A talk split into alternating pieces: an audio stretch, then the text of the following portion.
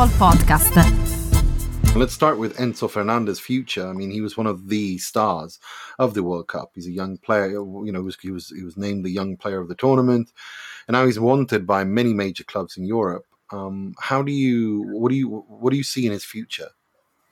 Yeah, he was linked to uh, Wolves even last summer, but they didn't pay his 18 million pound release clause at the time, which was a bit of a silly one in hindsight. But yeah, now I think the World Cup's brilliant, isn't it? It's sort of propelling these names into stardom.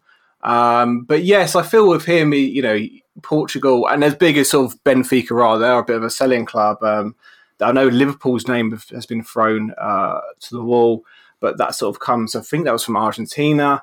Um, but it seems that it's probably going to be Real Madrid who'll get him. I think Benfica are asking for his release clause to be met of 120 million euros.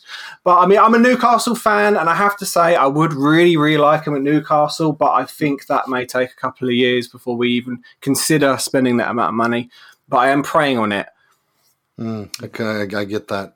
Uh, I think Real Madrid seems like uh, like the kind of club. Bruno G would be an amazing him. Bruno G and Enzo Fernandez. That would be a that would yeah. be some central dynamic. Duo, yeah, for sure. That'd be amazing. um, Goncalo Ramos uh, was another breakout star, um, if only for that hat trick, of course, against Switzerland, replacing Cristiano Ronaldo. And he also he's also doing great at Benfica, just like um, like Enzo's doing. Um, so, uh, what, what does the future hold for him? Have you heard anything? Um, yeah, he again. Wolves were linked with him again over the summer. That was the idea. Then um, Newcastle were linked for a bit, and I think a reporter said in Sky Sports they're going to make a bid, but that didn't turn out to be true. And then he sort of went under the radar a little bit.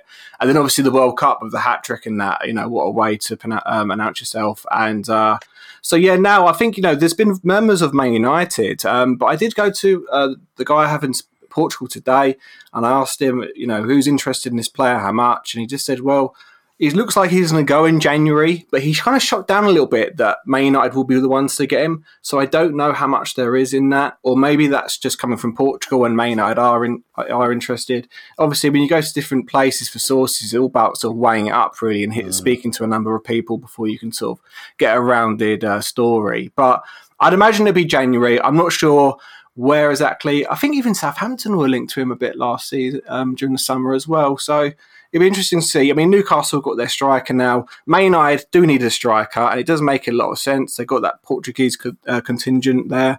So um, he's not a Mendes uh, client. So, but sometimes Mendes will take over and get the mandate and bring them across. But it'll be a Premier League move, uh, from what I hear, and it'll be in January. I mean, Arsenal um, need a striker with Gabriel Jesus injured. Um, can you do you think he can? Do you think he would be an option for them? Yeah, absolutely. I mean, you know, I don't think Arsenal suspected they would be where they are at this point, and it's mm. a good dilemma. And then, you know, it's so unfortunate having Jesus getting injured out for the rest of the season. I think so. They're going to have to look to the market. Um, it might pose as a little bit of a risk. Um, I think last season he did okay. He wasn't amazing. He wasn't a world beater, Ramos, but um, this season he's done tremendously well in the World Cup as well. So I'm sure he's on their radar, but um, I'm not entirely sure on him.